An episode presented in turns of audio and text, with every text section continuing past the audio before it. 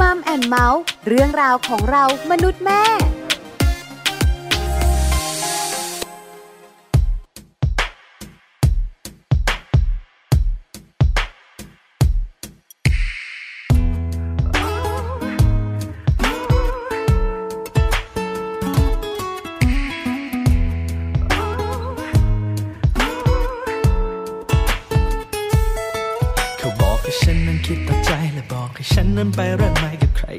ที่จะไม่ใช่เธอ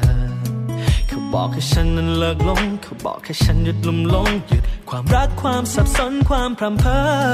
เขาบอกให้ฉันนั้นลองมองที่กระจกพิจารณาคิดให้ตกกับภาพที่ฉันได้เจอ ว่าจริงๆแล้วฉันควรแอบรักเธอต่อไปจริงๆหรอทั้งที่ก็รู้ว่าไม่มีหวัง ทั้งที่ก็เห็นว่าไม่มีหวัง ฉันก็ยังไม่หยุดยั้งที่จะเจอ ไม่ว่าใครจะว่าบ้าสักแค่ไหนไม่ว่าใครจะโง่สักแค่ไหน แต่ความรักที่ให้ได้ก็ได้ให้เธอหมดแล้วจะรักใครไม่ได้จบตรงนี้แค่คนนี้ไม่มีแล้วจะให้ใครไม่ได้มากกว่านี้ขนาดนี้ไม่มีแล้วจะรักใคร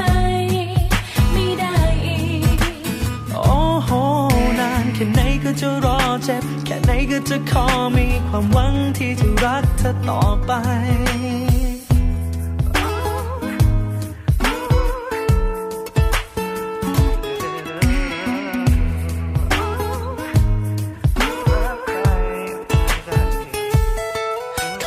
ฉันลบรูปเธอทิ้งเขาบอกให้ฉันล้างมันแต่สิ่งที่เธอทำให้ฉันนั้นคิดถึงเธอ เขาบอกยิ่งเก็บยิ่งทำร้าย เขาบอกยิ่งกอดจะยิ่งสลายเพราะสุดท้ายฉันคงได้แค่พร่ำเพ้อเขาบอกให้ฉันนั้นลองมองที่กระจกพิจารณาคิดให้ตกกับภาพที่ฉันได้เจอว่าจริงๆแล้วฉันควรแอบรักเธอต่อไปจริงๆหรอทีก็รู้ว่าไม่มีวัง ทันทีก็เห็นว่าไม่มีหวังฉันก็ยังไม่หยุดยั้งที่จะเจอไม่ว่าใครจะว่าบ้าสักแค่ไหนไม่ว่าใครจะมางอสักแค่ไหน แต่ความรักที่ให้ได้ก็ได้ให้เธอหมดแล้วจะรักใครไม่ได้จบตรงนี้แค่คนนี้ไม่มีแล้วจะให้ใครไม่ได้มากกว่านี้ขนาดนี้ไม่มีแล้ว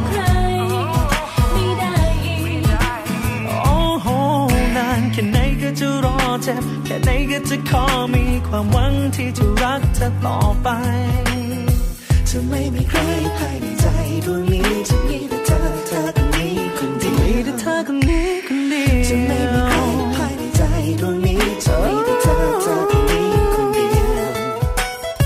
ทั้งที่ก็รู้ว่าไม่มี เห็นว่าไม่มีหวังฉันก็ยังไม่หยุดยั้งที่จะเจอไม่ว่าใครจะว่าบ้าสักแค่ไหนไม่ว่าใครจะว่างอสักแค่ไหน แต่ความรักที่ให้ได้ก็ได้ให้เธอหมดแต่ความรักที่ให้ได้ก็ได้ให้เธอหมดแต่ความรักที่ให้ได้ก็ได้ให้เธอหมดแล้วจบตรงนี้แค่คนนี้ไม่มีแล้วมากกว่านี้ ขนาดนี้ไม่มีแล้ว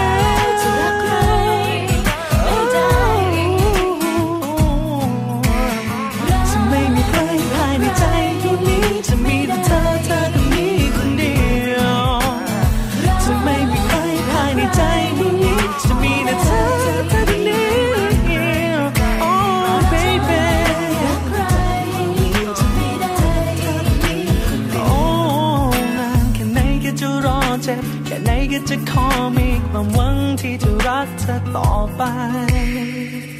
สวัสดีค่ะมัมแอนเมาส์เรื่องราวของเรามนุษย์แม่ค่ะ กลับมาเจอกันอีกเช่นเคยนะคะ วันนี้ค่ะ แม่แจงสัสิธรสิทธิพักดีค่ะ สวัสดีค่ะ แม่ปลาค่ะ ปาลิตามีซับนะคะ อยู่กับแม่แจงอีกแล้วทักทายกันเหมือนเดิมทุกวันเลยนะคะบอกเลยนะคะ พูดสดนะไม่ได้แบบว่าตัดต่อเทปนะคะ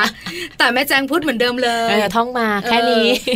ท่องเกินกว่านี้เดี๋ยว take คือไม่มีอะไรที่มันแปลกกว่าเดิมไม่ได้ไม่ได้ ถ้าเสียงนี้มาสวัสดีปุ๊บแล้วก็แนะนำตัวเองบอกคอนเซ็ปต์รายการนิดนึงอะไรอย่างเงี้ยจบบอกชื่อ บอกเลยนะคะว่าเป็นมัมแอนเมาส์ของจริง ไม่ได้ตัวปลอมแน่นอนค่ะหนึ่งชั่วโมงหลังจากนี้บอกเลย พูดไม่เหมือนเดิมแน่นอน ไม่เหมือนเดิม เพราะวันนี้เป็นเรื่องของเจ้าตัวน้อยที่คุณพ่อคุณแม่หลาย ๆ ครอบครัวมีปัญหาใช่หลาย ๆ ครอบครัวเป็นห่วงเรื่องนี้ค่ะ เรื่องอะไรคะแม่แจงเรื่องของภูมิแพ้ค่ะ ถือว่าเป็นเรื่องที่ไม่เล็กเลยนะคะ โดยเฉพาะถ้าเกิดกับลูกของเราแล้วเนี่ยมันคือเรื่องใหญ่ค่ะ ใช่แล้วค่ะเออภูมิแพ้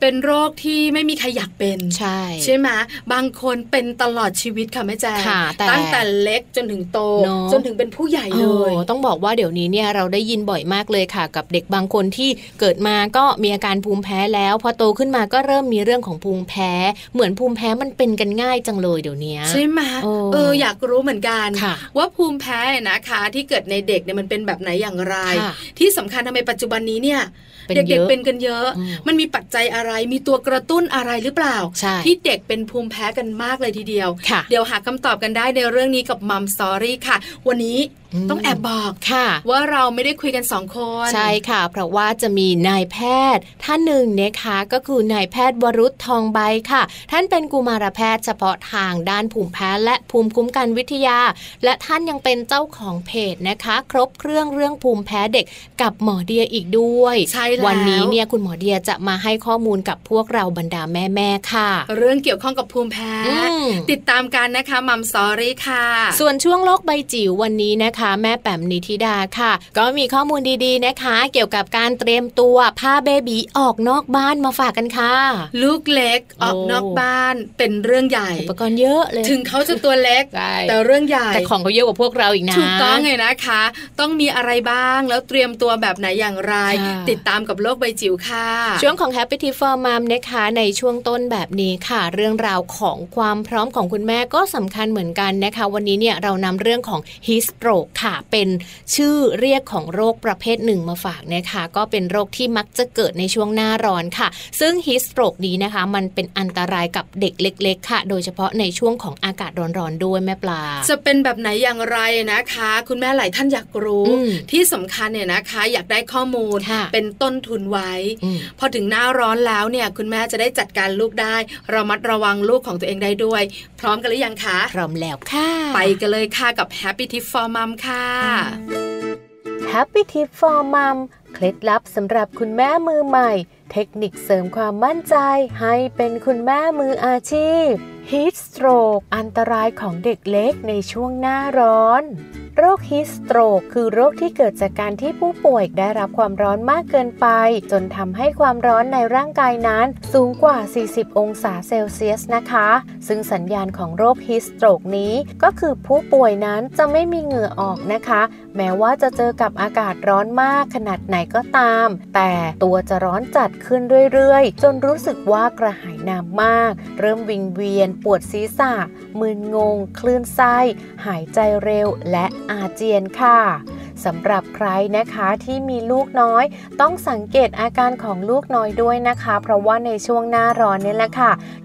ลูกๆมักจะวิ่งเล่นกันนะคะ และอาจจะเกิดเรื่องของฮีสโตรกได้ค่ะ ดังนั้นนะคะวันนี้ค่ะวิธีการปฐมพยาบาล ผู้ป่วยในเบื้องต้นนะคะ Happy Tip for Mom ก็มีมาฝากคุณแม่กันด้วยค่ะ สิ่งแรกเลยนะคะ ถ้าหากว่าลูกของเราค่ะ เริ่มมีอาการร้อนจนตัวแดงหน้าแดงนะคะ ต้องรีบพาลูกเข้าไปในที่ร่มค่ะ และจากนั้นให้ลูกของเรานั้นนอนราบ ยกเท้าทั้งสองสูงขึ้นมานะคะ คลายเสื้อผ้าให้หลวมๆค่ะ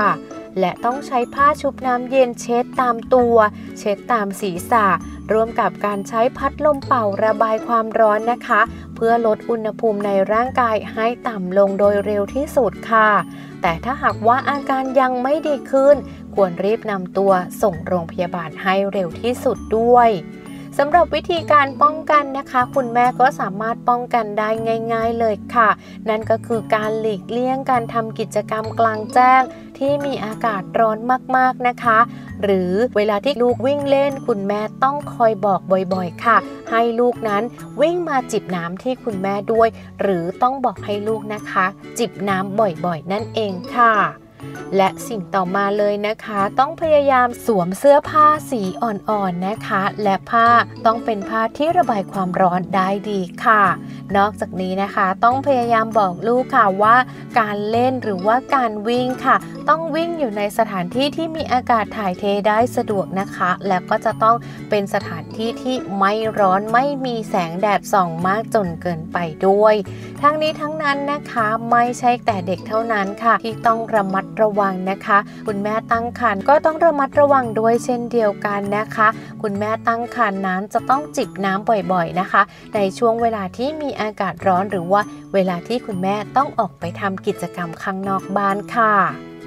พบกับ Happy Tip for Mom กับเคล็ดลับดีๆ ที่คุณแม่ต้องรู้ได้ใหม่ ในครั้งต่อไปนะคะ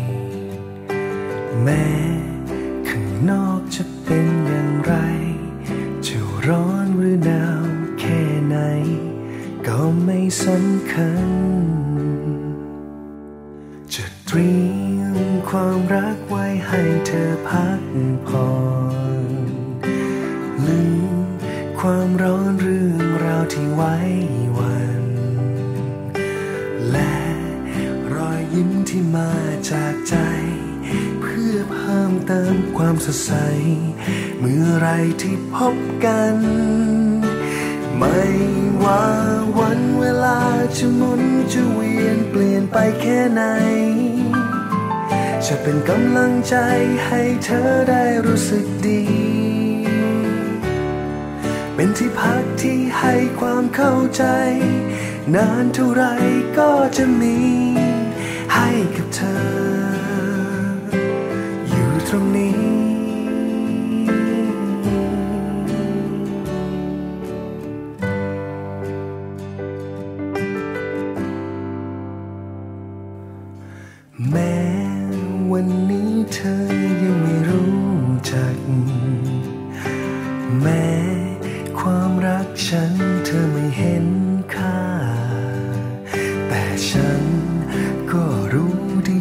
สักวัน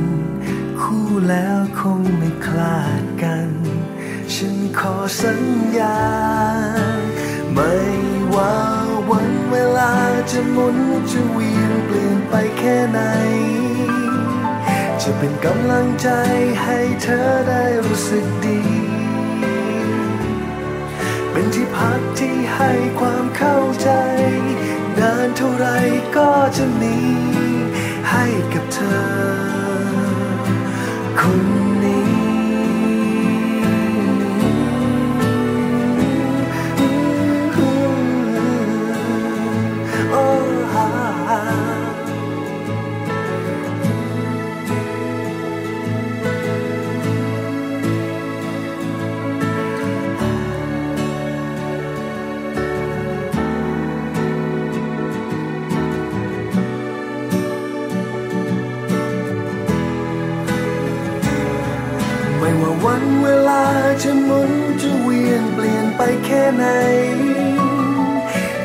กำลังใจให้เธอได้รู้สึกดี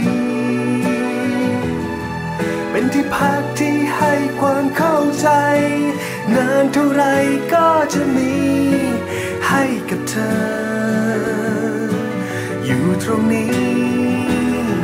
ไม่ว่าวันเวลาจะหมุนจะเวียนเปลี่ยนไปแค่ไหน ไม่มีวันที่ใจฉันจะมุนตามส งรอแต่เธอเสมอไป รอให้ใจได้ใกล้สักที ฉันจะบอกเธอคำ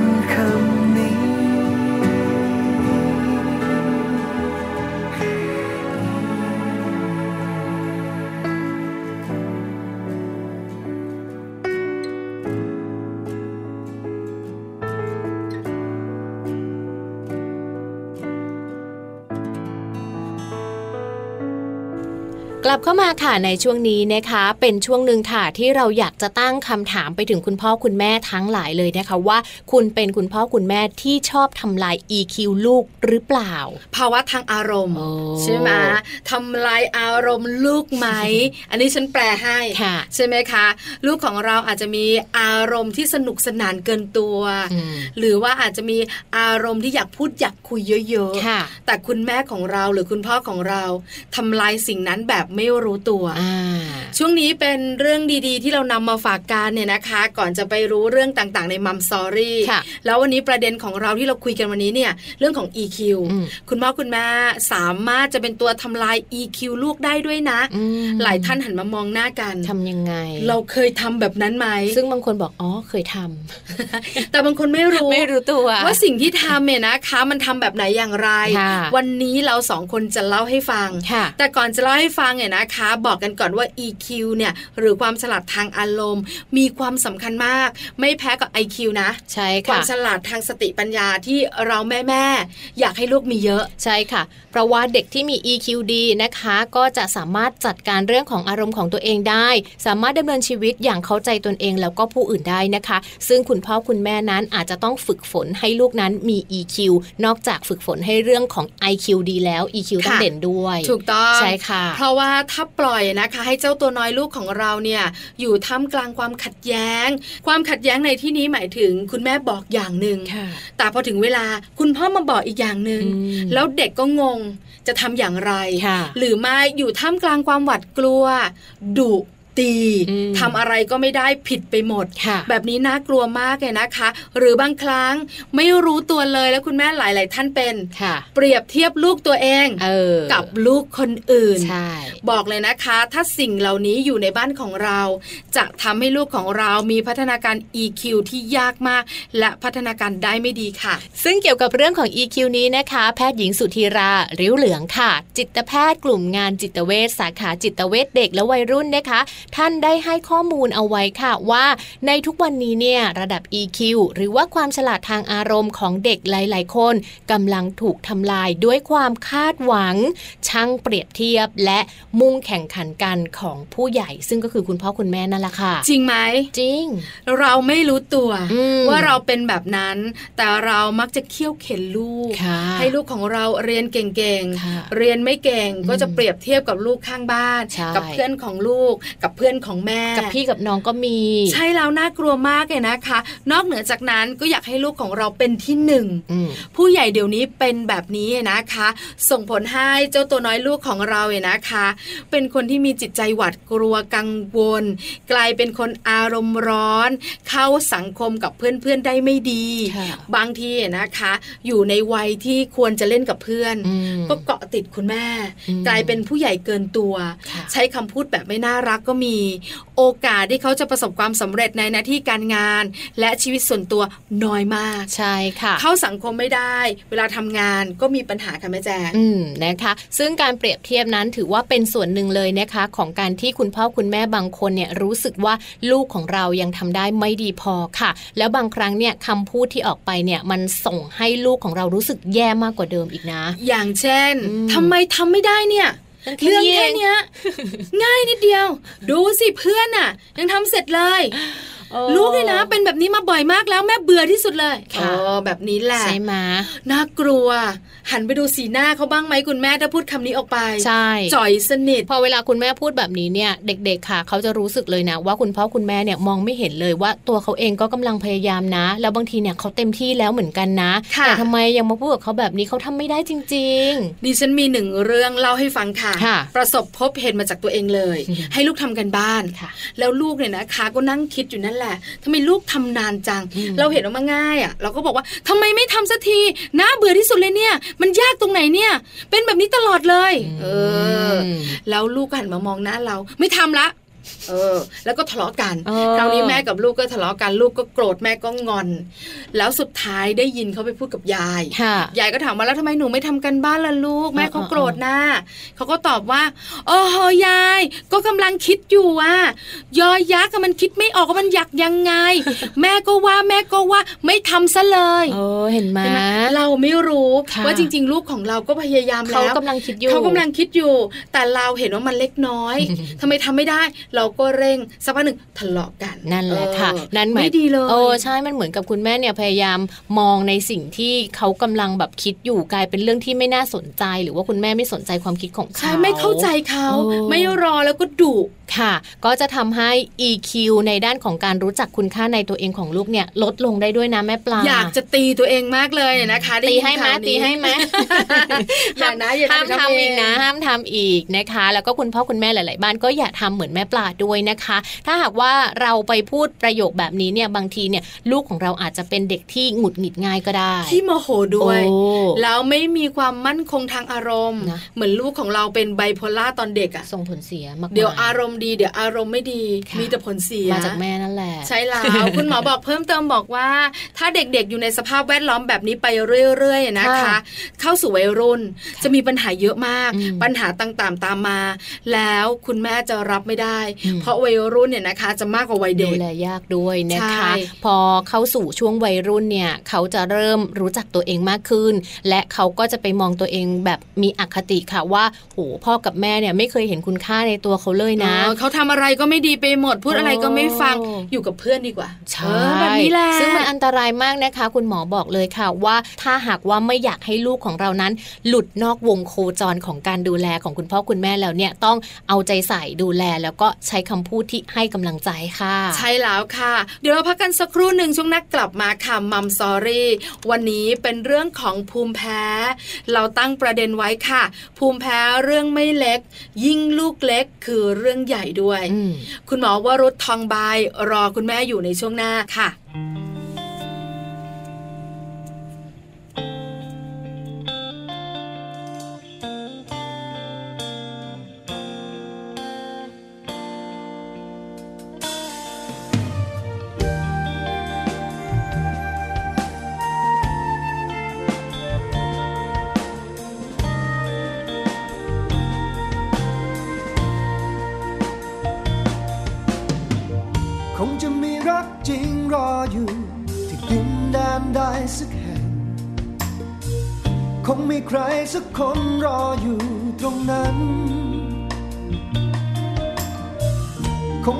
หมายใดซ่อนอยู่ ในการรอคอยที่แสนนาน คงจะมีสักวันฉันคงได้เจอ เจ็บมาแล้วตั้งกี่ครั้ง ความรักพังทลาย จะมีใครที่เป็นคนสุดท้าย เธอคนนั้นอยู่แห่งไหน จะไกลแสนไกลเท่าไร ก็จะไปที่ดินแดนแห่งนั้น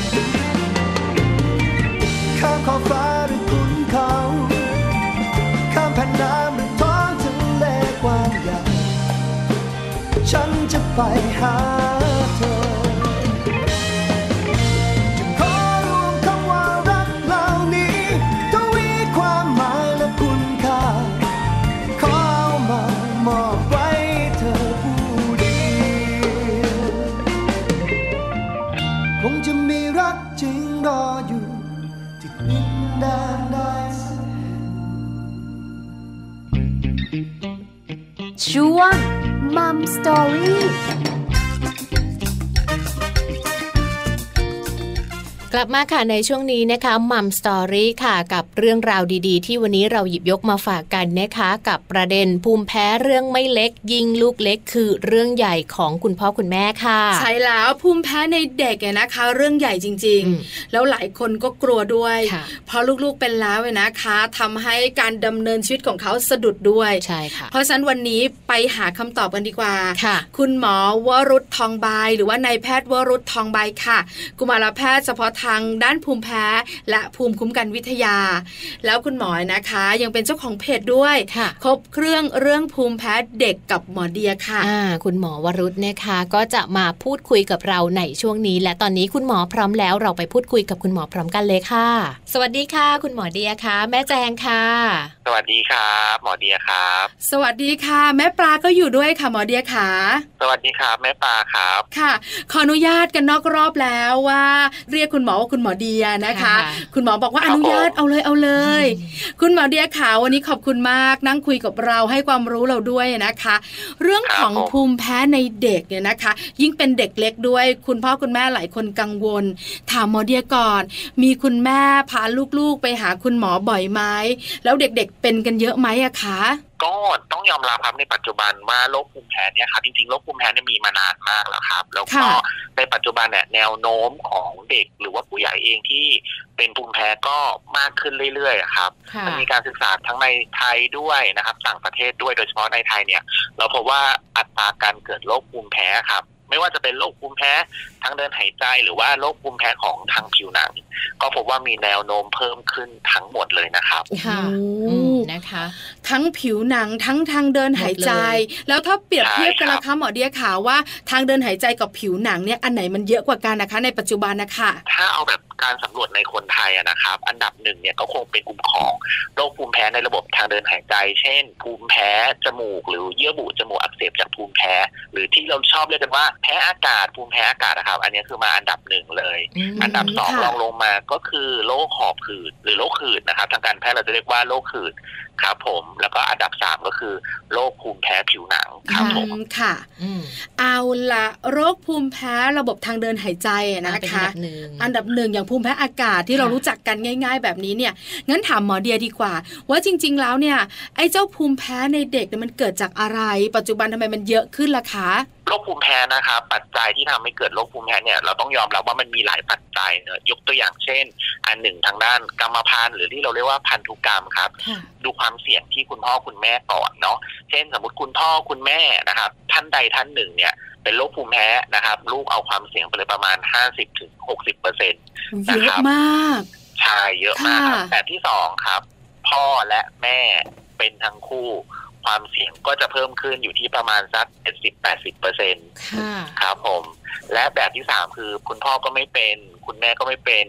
แต่ลูกก็ยังมีความเสี่ยงอีกสิบเปอร์เซ็น นั่นแปลว่ามันยังมีปัจจัยอื่น ยกตัวอย่างเช่น สภาพแวดล้อมในปัจจุบันใช่ไหมครับ เช่นค่ะควันพิษมลพิษ ควันบุหรี่นะครับ หรือแม้แต่การติดเชื้อไวรัสบางอย่าง เรามีการศึกษาครับว่าเด็กที่มีการติดเชื้อหรือเคยติดเชื้อได้รับไวรัส RSV อ่าอาจจะเคยได้ยินกันบ่อยๆเนอะใช่ใช่ RSV ค่ะ RSV เนี่ยเราพบว่าเด็กที่ เคยติดเชื้อ RSV ครับ เราติดตามเด็กกลุ่มนี้ไปเนี่ย พบว่าเมื่อโตขึ้นหลังอายุประมาณ 5-6 ขวบไปแล้วเนี่ย เขาจะมีความเสี่ยงที่จะเป็นโรคหอบหืดหรือโรคหืดเนี่ย มากกว่าเด็กทั่วๆไปอืมอันนี้ก็เป็นค่ะปัจจัยอีกปัจจัยหนึ่งใช่ครับ หรือแม้แต่การสัมผัสสารก่อภูมิแพ้ ซึ่งส่วนใหญ่โดยคนไทยที่เราพบกันบ่อยๆก็คือ ไรฝุ่นอ่าแมลงสาบพวกเนี้ยก็จะเป็นตัวกระตุ้นหนึ่งที่ทำให้เราเนี่ยได้กลายเป็นโรคภูมิแพ้ได้อืมนะคะค่ะสาเหตุเยอะสาเหตุเยอะเลยปัจจัยเยอะมากเลยทีเดียวเลยนะคะ ว่าเกิดจากครับอะไรบ้าง อันนี้เป็นสองปัจจัยหลักๆ ยังมีเพิ่มเติมไหมคะหมอเดียถ้าปัจจัยด้านอื่นเนี่ยในปัจจุบันของเราเนี่ยกำลังแบบศึกษากันอยู่นะครับ แต่ถ้าเกิด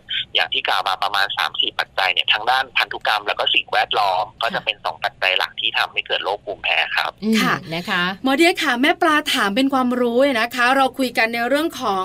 ภูมิแพ้ระบบทางเดินหายใจที่เราเรียกกันว่าแพ้อากาศ มีปัจจัยพันธุกรรมเรื่องของมลภาวะต่างๆ มลพิษด้วย แล้วเรื่องการแพ้อาหารล่ะ เด็กบางคนแพ้นมวัว แพ้กุ้ง แพ้แป้งสาลี อันนี้เกี่ยวด้วยไหมอะคะ ก็สำหรับเรื่องของการแพ้อาหารนะครับมันก็มีการศึกษาที่เรารู้กันดีว่าสมมติว่าแม่ที่ขนาดกำลังตั้งครรภ์นะครับรับประทานอาหารที่มีความเสี่ยงที่จะแพ้อาหารเช่น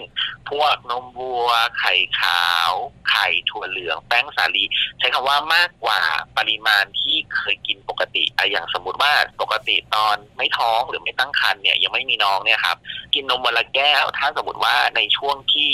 ตั้งครรภ์โหลดนมมากกว่านี้ เราก็จะพบว่ามันมีโอกาสที่จะทำให้ลูกที่อยู่ในท้องเนี่ยถูกกระตุ้นได้ตั้งแต่อยู่ในท้องนะครับอืมนั่นค่ะแปลว่าแม่ตั้งครรภ์นะครับหนึ่งไม่จำเป็นต้องงดอาหารที่เป็นกลุ่มเสี่ยงอันนี้เน้นเลยนะครับ หลาย ๆ ท่านจะชอบแบบถามว่าเอ๊ะลูกท้องที่แล้วอะเป็นภูมิแพ้หนักมากเลย ท้องเนี้ยแม่ตั้งครรภ์อยู่สมมติท้องคนที่สองเนี่ย คุณแม่ต้องงดอาหารกลุ่มเสี่ยงไหมอันนี้ขอบอกเลยห้ามงดเด็ดขาด เพราะว่าหนึ่งไม่ได้ช่วยป้องกัน สองอาจจะทำให้ตัวคุณแม่ขาดสารอาหารได้อืมแต่เราค่ะกินในปริมาณที่ ที่กินเท่าเดิมเหมือนตอนที่เรายังไม่ตั้งครรภ์นั่นแหละ แล้วก็หาอาหารทดแทน เราต้องยอมรับว่าคนไทยหนึ่งปกติคนไทยเราไม่ค่อยกินนมอยู่แล้วใช่ไหมครับใช่ถ้าค่ะถ้าไม่ใช่นักกีฬาหรือไม่ใช่แบบคนที่ชอบกินมากๆอย่างเงี้ย เราต้องยอมรับว่าไม่ได้กินนมมากอยู่แล้วในปกติ ถ้าสมมติว่าตอนตั้งครรภ์คุณก็กินเท่าที่คุณกินเหมือนปกตินั่นแหละ แต่ว่าใช้การเสริมอาจจะเป็นแคลเซียมเสริมมาเป็นแบบเม็ดมาเลยแบบเนี้ย มันก็จะช่วยลดโอกาสที่จะทำให้ลูกถูกกระตุ้นตั้งแต่อยู่ในท้องได้ใช่เอาอย่างนี้ดีกว่า เรื่องของภูมิแพ้อาหารต้องคุยอีกนะคะยาวต้องคุยอีกยาวทีเดียวยาวแล้วคุณแม่หลาย ๆ ท่านก็อยากรู้ด้วยค่ะงั้นวันนี้หมอเดียขาเราคุยกันยาวๆ ในเรื่องของภูมิแพ้อากาศดีกว่าอืมระบบทางเดินได้ครับหายใจอะนะคะค่ะเดี๋ยวเรื่องภูมิแพ้อาหารเราแปะโป้งกันไว้ในครั้งหน้าค่ะนะคะได้ครับหมอเดียขางั้นเรารู้แล้วว่าปัจจัยที่เด็ก ๆ เนี่ยเป็นภูมิแพ้เกิดจากอะไรเกิดจากอะไรอะนะคะ หลัก ๆ มีอะไรบ้าง คราวนี้คุณแม่หลายท่านไม่รู้ว่าลูกของเราเนี่ยจะเป็นหรือไม่เป็นอืมเราสังเกตยังไงอาการเด็กๆจะเป็นอย่างไรอะคะ ครับผมถ้าเป็นกลุ่มของภูมิแพ้โรคระบบทางเดินหายใจนะครับ อันนี้ต้องบอกเลยว่าอย่างแรก เราดูที่อายุก่อน เพราะว่าการเกิดโรคภูมิแพ้เนี่ยบางครั้งเนี่ยมันจะมาตามช่วงอายุ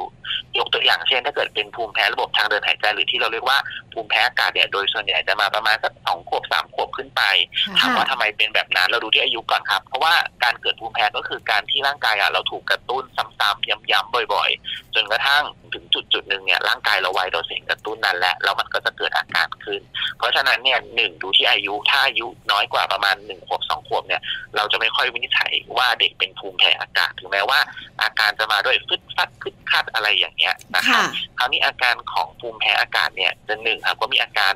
คันจมูกคัดจมูกนะครับจามอ่าอาจจะมีอาการไอเหมือนมีเสลดที่คอนะครับ มีน้ำมูกใสๆไหล โดยเฉพาะเวลาเนี่ยจะเป็นช่วงเวลาก็คือเป็นช่วงเช้านะครับ หลังตื่นนอน หรืออาจจะเป็นช่วงเย็นๆหรือค่ำๆก่อนนอนหรือหลังนอนใหม่ๆก็ได้ อันนี้คือลักษณะเป็นแพทเทิร์นที่สำคัญของโรคภูมิแพ้คือโรคภูมิแพ้เนี่ยจะไม่เป็นตลอดทั้งวันค่ะค่ะจะเป็นตามแค่ช่วงเวลาอาจจะถามคุณครูก็ได้ครับว่าสายๆบ่ายๆที่โรงเรียนอะ เป็นหรือเปล่า ถ้าสมมติว่าคุณครูบอกว่าเออสายๆบ่ายๆที่โรงเรียนไม่เป็นแล้วมาเป็นอีกทีตอนเย็นกลับบ้านก็ให้สงสัยนะครับค่ะประวัติอย่างอื่นโรคอื่นที่อาจจะพบร่วมได้เช่นภูมิแพ้ตา ภูมิแพ้อากาศก็คือภูมิแพ้จมูกกับภูมิแพ้จามเนี่ย บางคนเราอาจจะมาพบร่วมกันได้ จะได้ประวัติคันตาเคืองตา ขยี้ตา อันนี้อาจจะมีร่วมด้วยได้นะครับอืมอาจจะสร้างประวัติเพิ่มด้วยเรื่องของพวกนอนกรนนะครับพวกนอนกรนเนี่ยเด็กที่เป็นภูมิแพ้อากาศหรือภูมิแพ้จมูกเนี่ยอาจจะมีนอนกรนร่วมด้วยได้ ก็จะเป็นอาการโดยรวมทั้งหมดว่าเอ๊ะน่าจะต้องสงสัยแล้วนะ ว่าลูกของเราเนี่ย เป็นภูมิแพ้อากาศอ๋อนะคะค่ะ มีวิธีการสัสังงเกเกตตต้องคุณแม่ต้องเป็นคนที่ช่างสังเกต ช่างสอบถามคุณครูด้วย เวลาที่ลูกของเราอยู่ที่โรงเรียนนะคะใช่ครับอ่า ทีนี้เรารู้แล้วค่ะ ว่าเกิดจากอะไรสังเกตอาการได้แล้ว สิ่งที่เกิดขึ้นกับลูกของเราค่ะ มันจะส่งผลเสียหรือว่าก่อให้เกิดเรื่องของโรคอื่น ๆ แทรกเข้ามาด้วยไหมคะ คุณหมอคะเกิด ได้ครับ ก็สำหรับหมอเดียเนี่ยโดยส่วนใหญ่จะเปรียบเทียบภูมิแพ้อากาศเนี่ยเหมือนแม่ไก่ ซึ่งจะมีไข่หลายฟองค่ะก็คือภาวะแทรกซ้อนอืมภาวะที่ต้องแบบมองหาหรือเล็งหาเลยทุกๆ ครั้งนะครับ ยกตัวอย่างเช่นโดยส่วนตัวเนี่ยอย่างแรกเลยถ้าเกิดเราวินิจฉัยแล้วว่าน้องคนเนี้ยเป็นภูมิแพ้อากาศเนี่ยหนึ่งถามเลยว่าน้องมีประวัติโรคหืดร่วมด้วยหรือเปล่าหรือโรคหอบหืดร่วมด้วยไหมค่ะเพราะว่าภูมิแพ้อากาศคือการคือภูมิแพ้ที่จมูกใช่ไหมครับ โรคหอบหืดคือภูมิแพ้ที่หลอดลมหรือในปอดเนาะค่ะค่ะจมูกกับหลอดลมคือทางเส้นเดียวกันอืมถนนสายเดียวกัน เพราะฉะนั้นคนที่เป็นภูมิแพ้จมูกจะต้องสักประวัติโรคหอบหืดด้วยทุกครั้งยกตัวอย่างเช่น ประวัติโรคหอบหืดที่ต้องถามไว้หนึ่งมีประวัติไอกลางวันคืออยู่ๆก็ไอขึ้นมาโดยที่แบบไม่เกี่ยวกับสบายดีไม่สบายดีเธอก็ไอไออย่างสมมติว่าวิ่งเล่น แล้วไอหรือหอบหรือเข้าไปในห้องที่มีฝุ่นละอองเยอะหรือมีอากาศที่เย็นก็ไอหรือหอบได้ โดยเฉพาะประวัติออกกำลังกายวิ่งเล่นแล้วไอไอไอแล้วหอบเนี่ยอันนี้สำคัญค่ะประวัติไอกลางคืนครับต้องตื่นขึ้นมาไอตอนกลางคืนไอเป็นชุดๆอันนี้ก็เป็นประวัติที่สำคัญเหมือนกัน หรือเราอาจจะต้องซักประวัติกลับไปที่คุณพ่อคุณแม่ด้วยว่าประวัติคุณพ่อคุณแม่เป็นโรคหอบหืดด้วยหรือเปล่าอันนี้ก็เสี่ยงที่จะบอกน้องเป็นหอบหืดอันนี้คือโรคแรกที่เราต้องมองหาเลยฮะว่าคนเนี้ยมีโรคหอบหืดร่วมด้วยหรือเปล่า กลุ่มที่สองก็จะเป็นกลุ่มของโรคติดเชื้อ ซึ่งถามว่าโรคภูมิแพ้อากาศไม่ได้ทำให้เกิดการติดเชื้อได้โดยตรง แต่ว่าเป็นปัจจัยเสี่ยงยกตัวอย่างเช่นไซนัสอักเสบอันนี้อาจเจอกันเยอะใช่ไหมครับค่ะที่เป็นไซนัสอักเสบเพราะว่าเวลาโรคภูมิแพ้จมูกกำเริบหรือว่าเราไม่สามารถควบคุมอาการของเขาได้อย่างดีเนี่ย มันก็จะทำให้เกิดไซนัสอักเสบได้ง่าย เพราะว่าเวลาเยื่อบุจมูกมันบวม ที่เกิดจากตัวภูมิแพ้จมูกกำเริบเนี่ยมันก็จะทำให้การระบายน้ำมูกออกจากโพรงไซนัสได้ไม่ดี เพราะฉะนั้นมันก็อาจจะทำให้เกิดการติดเชื้อก็ เลยกลายไปเป็นไซนัสอักเสบได้นะครับอืมนะนอกจากนี้ก็ต้องต้องระวังกลุ่มโรคอื่น ซึ่งอาจจะเจอไม่ได้บ่อยนักยกตัวอย่างเช่นโรคกรดไหลย้อนนะครับอ๋ออัอันนี้ก็เจอค่ะได้บ้างเหมือน กันอีกประเด็นหนึ่งที่ต้องถามทุกครั้งเหมือนกันเหมือนกับโรคอื่นก็คือ นอนกลนซึ่งเมื่อกี้บอกไปแล้วบ้างสิ่งที่เป็นภูมิแพ้จมูกทุกคนจะต้องถามอาการนอนกลนร่วมด้วยทุกครั้ง โดยส่วนตัวเนี่ยจะต้องตรวจร่างกายอะดูทอนซิลโตหรือเปล่า เพราะว่าภูมิแพ้จมูกหรือภูมิแพ้อากาศเนี่ยเป็นตัวหนึ่งที่สามารถกระตุ้นให้ตัวอะดีนอยด์ต่อมอะดีนอยด์แล้วก็ต่อมทอนซิลเนี่ยโตได้ก็ทำให้เกิดภาวะนอนกลนขึ้นมา ซึ่งมันคือสัญญาณที่บอกว่า เวลานอนเนี่ยลูกหายใจเข้าไปเนี่ยอากาศหรือออกซิเจนที่เข้าไปในปอดเนี่ยมันเข้าได้ไม่เต็มที่นะ เพราะว่ามันถูกอุดกั้นทางเดินหายใจตรงบริเวณคอหอยค่ะครับผมนะจากหลายที่โรคนะเอะจากที่เราฟังคุณหมอเดียมาค่ะ มีทั้งหมด 3 โรคเหมือนกันนะใช่ที่แล้วอาจจะค่ะเกี่ยวเนื่องกับเรื่องของการเป็นภูมิแพ้ค่ะ ในเรื่องของหืดใช่ไหมคะโรคใช่ครับหืดไซนัสในเรื่องของไซนัสแล้วก็รวมถึงใช่การกรนด้วยอ่าใช่ไหมกาคะรแล้วก็ติดเชื้อด้วย กรดไหลย้อนด้วยเยอะทีเดียวหมอเดียขาแล้วแบบนี้เนี่ย ลูกเราเป็นภูมิแพ้แล้วจะส่งผลอะไรในชีวิตประจำวันหรือวันข้างหน้าค่ะ ก็อย่างแรกนะครับ อย่างที่บอกว่าโรคภูมิแพ้ทางเดินหายใจมันเป็นโรคที่เกี่ยวกับทางเดินหายใจเนาะเพราะฉะนั้นผลกระทบที่อาจจะทำได้ก็อาจจะทำให้หนึ่งการนอนเนี่ยครับการนอนนี่ก็จะเจออย่างแรกเลยเพราะว่าจินตนาการถ้าสมมติเรานอนทางทางๆที่แบบจมูกเราบวมมีอาการคัดจมูกแน่นจมูกอยู่ เราก็หายใจไม่สะดวกนอนไม่สบายใช่ไหมครับค่ะน้ำออกซิเจนที่เข้าไปในร่างกายของเราเนี่ย มันก็น้อยกว่าปกตินะครับอ่าถ้าเป็นผู้ใหญ่อาจจะทำให้เกิดเรื่องของภาวะง่วงเหงาหาวนอนได้ตอนช่วงเช้าๆหรือดูว่าตอนอ่อนช่วงเพลียในเวลาปกติ ใช่เพราะว่าร่างกายของเราได้ออกซิเจนไม่เพียงพอใช่ไหมครับ หรือถ้าเกิดในเด็กเราก็อาจจะพบว่าเอ้ยถ้าเกิดเด็กที่มีภาวะนอนกรนหรือว่าภาวะอุดกั้นทางเดินหายใจจนกระทั่ง เกิดภาวะขาดออกซิเจนขนาดนั้นเนี่ยก็มีความเสี่ยงที่อาจจะทำให้เกิดเป็นภาวะสมาธิสั้นได้เหมือนกันโอ้น่ากลัวอันเนี้ยหรือว่า arousal ที่แบบเป็นเด็กแอคทีฟมากๆ อันเนี้ยก็ต้องระวังต้องถามทุกๆ ครั้งด้วยเหมือนกัน รวมถึงถ้าเป็นผู้ใหญ่อะครับ เขามีการศึกษาว่าประสิทธิภาพในการทำงานที่โดนผลกระทบจากตัวภูมิแพ้จมูกเนี่ยเขาพบว่าแทบจะเรียกว่าเป็นอันดับหนึ่งเลยที่ทำให้เกิดประสิทธิภาพในการทำงานเนี่ยลดลงอืมค่ะค่ะนะถ้านะคะเกิดกับลูกๆของเราก็อาจจะส่งผลเรื่องของการเรียนอะไรแบบนี้การพักผ่อนใช่สุขภาพครับร่างกายใช่ไหมคะค่ะใช่คคุณหมรัอบคะแล้วแบบนี้จะแก้ไขได้ไหมลูกของเราเป็นภูมิแพ้แล้วค่ะแล้วจะแก้ไขแบบไหนอย่างไร หรือจะป้องกันได้ไหมก่อนจะให้เป็นภูมิแพ้แบบเนี้ยค่ะ โอเค เรามาที่การแก้ไขหรือการรักษาก่อนนะครับถ้าน้องเนี่ยเป็นภูมิแพ้จมูกหรือภูมิแพ้อากาศแล้วนะครับ อย่างแรกครับหนึ่งควรจะต้องพาไปพบคุณหมอ เพื่อยืนยันการวินิจฉัยก่อนโอเค อาการอาจจะเหมือนที่หมอเดียพูดมาหมดแล้ว ไปตรวจร่างกายกับคุณหมอให้คุณหมอยืนยันการวินิจฉัยก่อนสองก็คือการปฏิบัติตัวตามคำแนะนำของคุณหมอ จริงๆเนี่ยการปฏิบัติตัวในสิ่งที่เป็นภูมิแพ้เนี่ยอย่างแรกคือการดูแลสุขภาพเหมือนคนทั่วไปเลย ออกกำลังกายอย่างสม่ำเสมอทานอาหารที่มีประโยชน์นะครับพักผ่อนให้เพียงพอ แล้วก็มการดูแลเฉพาะก็คือหนึ่งการใช้ยานะครับ การใช้ยาเนี่ยในปัจจุบันเนี่ยการรักษาภูมิแพ้จมูกหรือภูมิแพ้อากาศเนี่ยมันก็มีทั้งแบบหนึ่งอะยารับประทานยากินนะครับค่ะก็คือที่เราเลยชอบเรียกว่ายาแก้แพ้อากาศนี่แหละอืมสองค่ะครับก็คือยาพ่นจมูกก็คือยาพ่นสเตียรอยด์สำหรับพ่นจมูกนะครับ ซึ่งหลักๆสองตัวนี้ก็คือยาที่ใช้ในการรักษาสามการฉีดวัคซีนภูมิแพ้ ซึ่งหลาย ๆ ท่านอาจจะเคยได้ยินมาแล้วเนาะซึ่งเราก็จะใช้ในกรณีที่หนึ่งคนไข้เนี่ยใช้ยาแล้วแบบไม่ได้ผลจัดเต็มไปแล้วก็ยังไม่ได้ผลนะครับ หรือการใช้ยาเนี่ยเขามีผลข้างเคียงหรือว่าได้รับผลเสียจากการใช้ยา อันเนี้ยก็จะเป็นอีกออปชันหนึ่งซึ่งการทำวัคซีนภูมิแพ้เนี่ยก็ต้องให้คุณหมอเฉพาะทางทางด้านภูมิแพ้ครับเป็นคนพิจารณาว่าหนึ่งทำได้ไหมค่ะสองจะต้องทำตัวไหนบ้าง เพราะว่าการฉีดวัคซีนภูมิแพ้เนี่ยก็คือการฉีดสารที่เขาแพ้แหละกลับเข้าไปนะครับอืมสำหรับคำแนะนำคำถัดมานะครับ ก็คือที่สำคัญไม่แพ้การใช้ยาก็คือการหลีกเลี่ยงตัวกระตุ้นครับเนาะค่ะเพราะว่าอย่างที่บอกครับโรคภูมิแพ้เกิดจากตัวกระตุ้นถูกไหมครับค่ะจริงๆเนี่ยการรักษาด้วยยาหรืออะไรทั้งหมดเนี่ยมันเป็นการรักษาที่ปลายทางหรือปลายน้ำเนาะจริงๆ เราจะต้องดูแลเรื่องของต้นน้ำด้วยใช่ไหมครับค่ะค่ะก็คืออันเนี้ยต้องฝากคุณพ่อคุณแม่หลาย ๆ ท่านเลยคือ ถ้าสมมติเราทราบแล้วแหละว่าลูกของเราอะ แพ้อะไรอาจจะทราบจากการทำสกินเทสหรือว่าการทดสอบที่ผิวหนังใช่ไหมครับค่ะหรือว่าการเจาะเลือดที่เดี๋ยวนี้เนี่ยหลาย ๆ โรงพยาบาลก็ทำกันเยอะแล้วนะครับแต่สมมติเราทราบแล้วว่าลูกเราแพ้อะไร คนไทยนะครับ อันดับหนึ่งไรฝุ่นไม่ใช่ฝุ่นไรฝุ่นเป็นแมลงตัวเล็กๆนะครับค่ะจะชอบอยู่ตามเนี่ยผ้าปูที่นอนชุดเครื่องนอนปลอกหมอนผ้าห่มอยู่ในที่นอนของเราเนี่ยนะครับค่ะเราก็ต้องกำจัดตัวไรฝุ่นนะครับ อาจจะต้องเปลี่ยนผ้าปูที่นอนปลอกหมอนผ้าห่มอาจจะต้องทำทุกสัปดาห์แล้วก็ทำความสะอาดแล้วไปต้มในน้ำร้อนนานครึ่งชั่วโมงอ่าอย่าลืมตรงจุดนี้ ค่ะครับ เก็บตุ๊กตุนตุ๊กตาออกให้หมด แล้วก็จัดสภาพแวดล้อมในห้องนอนของลูก ไม่ให้เป็นที่ที่เก็บฝุ่นเยอะนะครับ อันนี้คือตัวอย่างเนาะค่ะถ้าเกิดสมมติว่าเราจัดการตัวกระตุ้นได้แล้วเนี่ยครับอาการของลูกของเราเนี่ยก็จะเบาลงพออาการดีขึ้นอาการคงที่ดีเนี่ย คุณหมอเขาก็สามารถค่อยๆ ถอยยาออกให้ได้ อันนี้ก็คือคำแนะนำของคนที่เป็นโรคภูมิแพ้อากาศครับ ค่ะ คุณหมอคะนิดเดียว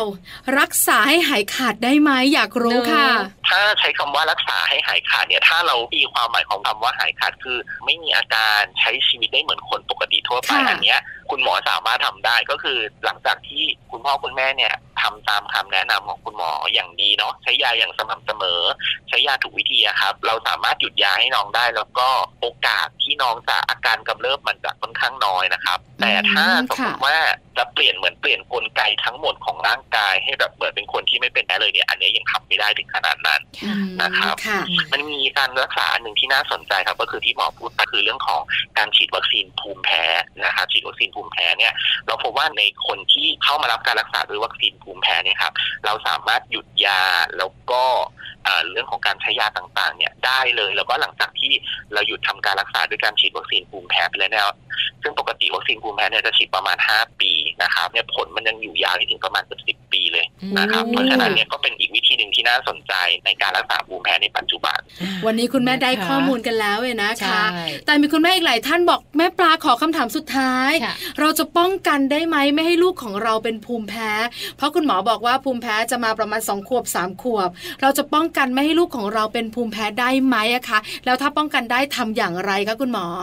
อ๋อโอเคนะครับ ก็ภูมิแพ้สามารถป้องกันได้นะครับ ป้องกันได้ในช่วงขวบปีแรกเนี่ยสามารถเกิดได้เลยเช่น ภูมิแพ้อาหารหรือว่าภูมิแพ้ผิวหนังก็เกิดได้ตั้งแต่ช่วงประมาณ 2 ปีแรกแล้ว คราวนี้เราต้องมาดูก่อนครับว่าเด็กถือว่าเป็นเด็กกลุ่มเสี่ยงไหมอะแต่หลายคนชอบถามว่าเอ๊ะลูกเราเสี่ยงหรือเปล่าค่ะในคำปัจจุบันเนี่ยของทางสมาคมภูมิแพ้ครับได้ออกแนวทางปฏิบัติ การป้องกันโรคภูมิแพ้ออกมาแล้วนะครับนิยามของเด็กกลุ่มเสี่ยงก็คือน้องๆนะครับหรือเด็กที่มีประวัติญาติสายตรงอย่างน้อยหนึ่งคนเป็นโรคภูมิแพ้เช่นอืมคุณพ่อคุณแม่หรือว่าพี่ของเขานะครับค่ะอันเนี้ยก็เป็นนิยามและอี กอันหนึงเนี่ยมันจะมีแบบสอบถามครับมันเหมือนเป็นเช็คลิสต์นะครับซึ่งอันเนี้ยสามารถดาวน์โหลดได้ตามอินเทอร์เน็ตดูได้มันมีแบบทดสอบอยู่ ถ้าสมมติว่าเราทำแบบทดสอบแล้วคะแนนมากกว่าหรือเท่ากับสอบขึ้นไปเนี่ยก็ถือว่าเป็นเด็กกลุ่มเสี่ยงค่ะคราวนี้ถ้าเป็นเด็กกลุ่มเสี่ยงเนี่ยเราดูแลยังไง จริง ๆ การป้องกันโรคภูมิแพ้ครับเราเริ่มดูแลตั้งแต่คุณแม่ตั้งครรภ์เลยหรือว่าตอนที่น้องอยู่ในท้องเลยคำแนะนำในปัจจุบันก็คือหนึ่งอย่างที่บอกครับว่าคุณแม่เนี่ยกินอาหารครบห้าหมู่ตามคำแนะนำของคุณหมอสูเนาะแล้วก็ยังไม่จำเป็นจะต้องหลีกเลี่ยงอาหารกลุ่มเสี่ยงใด ๆทางนั้นนะครับ อีกประเด็นหนึ่งที่สำคัญครับ หลีกเลี่ยงหรือไม่สูบบุหรี่นะครับ ซึ่งมันมีงานวิจัยออกมาแล้วว่าการสูบบุหรี่เนี่ยไม่ว่าจะเป็นคุณแม่ไม่ว่าจะเป็นคนสูบเอง หรือว่าเป็นเซ็กันสโมเกอร์หรือได้รับควันบุหรี่เนี่ยค่ะก็สามารถกระตุ้นให้ลูกในท้องเนี่ยเป็นภูมิแพ้ได้ อันเนี้ยอืมเริ่มตั้งแต่ในท้องค่ะนะครับพอคราวนี้คลอดออกมาแล้วล่ะ เราจะเลี้ยงลูกยังไงใช่ไหมครับ อย่างแรกเลยครับ หนึ่งนมแม่ดีที่สุด หมอเด็กทุกคนก็บอกว่านมแม่ดีที่สุดใช่ไหมใช่ครับค่ะคำแนะนำก็คือกินนมแม่ครับอย่างน้อย4-6เดือนนะครับตามคำแนะนำขององค์การอนามัยโลกเองก็บอกว่ากินนมแม่อย่างเดียวอย่างน้อย6เดือน ซึ่งก็สอดคล้องกันนะครับสองเป็นคำถามที่โดนถามเหมือนกันคือ คุณหมอแล้วเริ่มอาหารเสริมเมื่อไหร่อืมเริ่มกินข้าวกันเมื่อไหร่อ่าการเริ่มอาหารเสริมก็คือเริ่มได้ครับ ในคำแนะนำของเราเนี่ยก็คือ เริ่มได้ตั้งแต่อายุ4-6 เดือน นะครับ ก็คือจะ4เดือนก็ได้จะ5เดือนก็ได้หรือจะ6เดือนก็ได้นะครับ ไม่แนะนำให้กินหลัง6เดือน เพราะว่าอันนั้นถือว่าช้าไปแล้ว นะครับผมถามว่าจำเป็นต้องหลีกเลี่ยงอะไรก่อนไหมก็ยังไม่จำเป็นนะครับ ยังไม่จำเป็นเนาะแต่ว่าถ้าเราจะต้องเริ่มอาหารที่เขาเรียกว่ามีความเสี่ยงหรือว่าการแพ้ได้สูงเนี่ยเช่นอ่านมวัวถั่วเหลืองไข่แป้งสาลีเนี่ยจะต้องสังเกตอาการนะครับ คอยสังเกตอาการ บางครั้งอาการหลาย ๆ อย่างที่คุณพ่อคุณแม่เนี่ยเข้าใจว่าเป็นอาการแพ้ค่ะแต่จริง ๆ พอไปคุยกันจริง ๆ แล้วปรากฏมันไม่ใช่นะครับเนาะนะคะเราจะได้ไม่เสียประโยชน์ในเรื่องของการ งดโดยไม่จำเป็นนะครับค่ะผมครบถ้วนค่ะสุดท้ายหมอเดียวฝากสั้น ๆ ค่ะ มีอะไรที่แม่ปลากับแม่แจงยังไม่ได้ถามบ้างคุณหมอเชิญเลยค่ะ ก็จริงๆสำหรับในเรื่องของการดูแลเด็กที่เป็นภูมิแพ้นะครับ อย่างแรกครับ ก็อยากจะฝากคุณพ่อคุณแม่ทุกท่านนะครับว่าหนึ่งการที่เราจะสงสัยว่าลูกเราเป็นภูมิแพ้หรือเปล่าเนี่ยอย่างแรกอยากให้ยืนยันกับคุณหมอก่อนนะครับว่าตกลงอาการที่เราสงสัยเนี่ยว่าเป็นภูมิแพ้จริงไหมนะครับสองก็คือการดูแลปฏิบัติตัวตามคำแนะนำของคุณหมอไม่ว่าจะเป็นการใช้ยาอย่างถูกวิธี การใช้ยาอย่างถูกต้องสม่ำเสมอและสามจะเน้นมากที่สุดก็คือ เรื่องของการหลีกเลี่ยงตัวกระตุ้น โดยเฉพาะในกลุ่มของโรคภูมิแพ้อากาศทั้งหลายเนี่ยนะครับตัวกระตุ้นถือเป็นสิ่งที่สำคัญ ถ้าสมมติหลีกเลี่ยงตัวกระตุ้นจัดการตัวกระตุ้นได้เนี่ย ยาก็สามารถหยุดได้ค่ะยาก็สามารถถอยได้นะครับอ่าฝากไปแค่นี้ครับเรียกได้ว่าเรื่องของภูมิแพ้ค่ะ ถึงแม้ว่ามันจะเป็นเรื่องไม่เล็กสำหรับลูกของเรานะคะ แต่พอฟังหมอเดียแล้วเนี่ยกลายเป็นเรื่องเล็กเลยที่คุณแม่สามารถจัดการได้นะคะ วันนี้มัมแอนเมาส์ค่ะ ขอบคุณคุณหมอเดียมากๆเลยค่ะ ที่มาร่วมพูดคุยแล้วให้ข้อมูลนะคะ ขอบคุณคุณหมอค่ะครับสวัสดีครับค่ะ สวัสดีค่ะ ขอบคุณคุณหมอเดียนะคะนายแพทย์วรุษทองใบค่ะ กุมารแพทย์เฉพาะทางด้านภูมิแพ้ และภูมิคุ้มกันวิทยา และท่านเป็นเจ้าของเพจครบเครื่องเรื่องภูมิแพ้เด็กกับหมอเดียด้วยค่ะ ครบถ้วนค่ะไม่ต้องพูดอะไรเยอะแล้วใช่หมอเดียบอกเราหมดแล้ว เราพักกันเลยดีกว่าช่วงหน้ากลับมาโลกใบจิ๋วค่ะ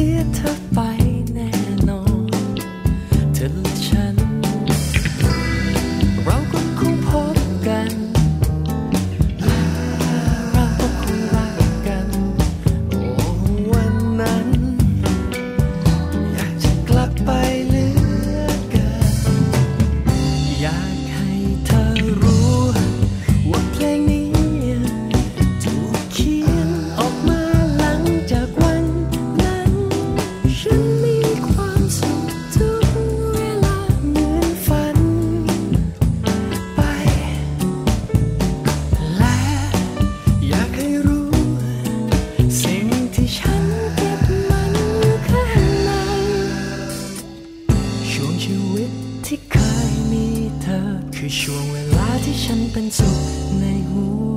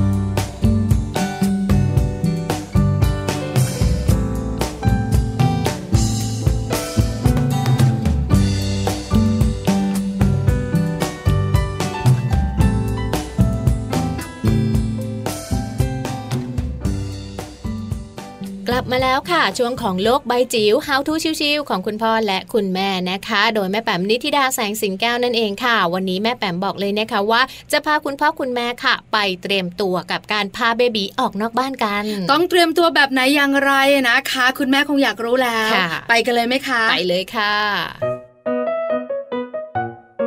โลก ใบจิ๋ว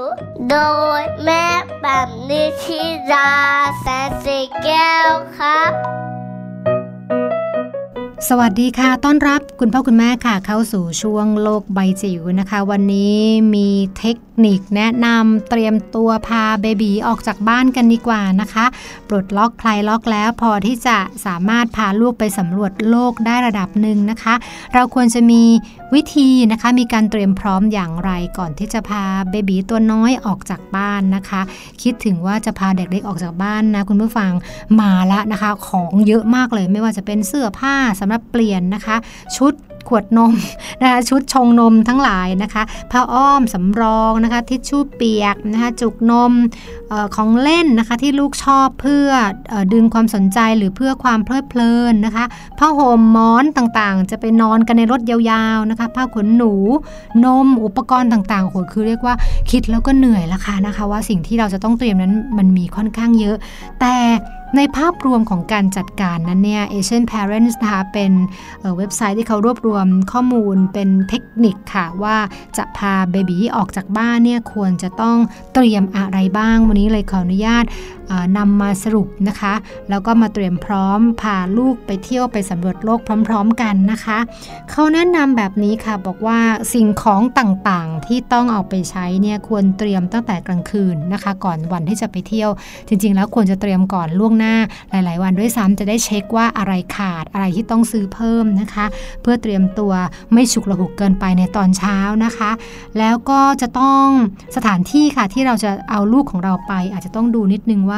คนเยอะไหมนะคะ เสียงดังหรือเปล่ายิ่งช่วงปลดล็อกนะคะ คลายล็อกเนี่ยถ้าเกิดเป็นทะเลใกล้ๆนะคะ เขาภูเขาใกล้ๆเนี่ยคนก็มักจะใจตรงกันไปเที่ยวละค่ะ แน่นอนว่าความแออัดก็จะเกิดขึ้น อาจจะต้องศึกษาหาข้อมูลสักนิดนึงค่ะว่า ตรงไหนที่ไหนนะคะที่อาจจะเหมาะนะคะสำหรับการพาลูกเล็กนะคะ ไปเปลี่ยนบรรยากาศไปเที่ยวนะคะ ซึ่งตรงนี้ก็จะเป็นเรื่องที่ต้องหาข้อมูลกันตั้งแต่แรก ถัดมานะคะถ้าเป็นไปได้นะคะ เราอาจจะไปเที่ยวแบบมีตัวช่วยค่ะ ไม่ว่าจะเป็นเพื่อนหรือว่าเป็นญาตินะคะ ก็คือผลัดกันดูละค่ะ เวลาที่ลูกตื่นนะคะ เขาต้องมีการทำกิจวัตรอะไรบ้าง ต้องมีคนอยู่เป็นเพื่อนเพื่อทำกิจกรรมอะไรนะคะตรงนี้ก็ทำให้เราไม่เหนื่อยจนเกินไป คือมีตัวสลับมีตัวช่วยนะคะ แล้วก็การวางแผนระยะเวลาที่จะไปค่ะ เราจะเราจะไปกันกี่วันดี มันก็ไม่ควรจะนานมากากเกินไป แล้วก็การกะระยะเวลานะคะที่เราจะ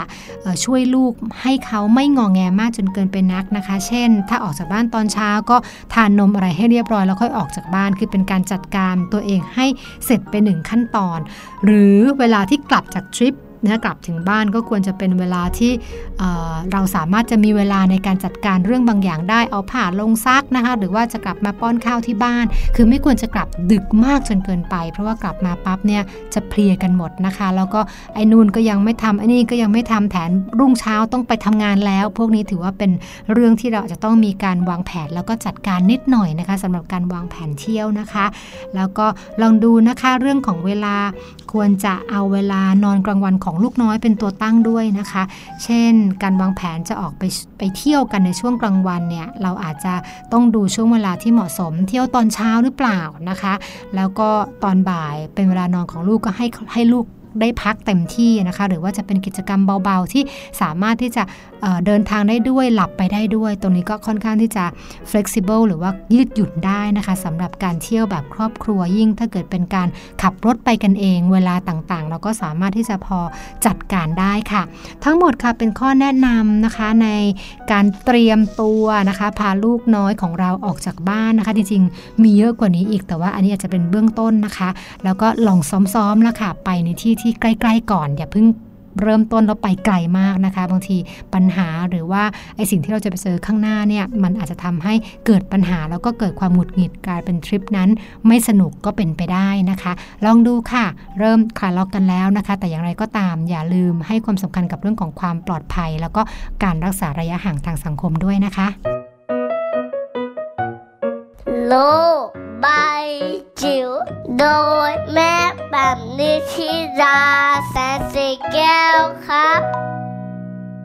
เรียกได้ว่าเรื่องของลูกค่ะ ไม่ใช่เรื่องเล็ก ๆ เลยนะ ไม่ว่าจะเป็นเรื่องของโรคภูมิแพ้หรือว่าเรื่องของการเตรียมตัวพาออกไปนอกบ้านค่ะแม่ปลา ใช่แล้วค่ะถึงตัวเล็กแต่ทุกเรื่องของเขาเป็นใหญ่หมดเรื่องเลยใหญ่ วันนี้ได้คำตอบนะคะค่ะคุณแม่หลายท่านถูกใจเออได้ความรู้ด้วยค่ะได้เทคนิคดี ๆ ด้วยอืมมัมแอนเมาส์ของเราเนี่ยนะคะต้องไปแล้วใช่เวลาหมดจริง ๆ วันนี้นะ คุยเยอะไม่ได้ โมมากก็ไม่ได้ด้วยใช่ค่ะ หมดเวลาแล้วนะคะ แม่แจงค่ะ แล้วก็แม่ปลาด้วยลาไปพร้อม ๆ กันเลยค่ะ สวัสดีค่ะ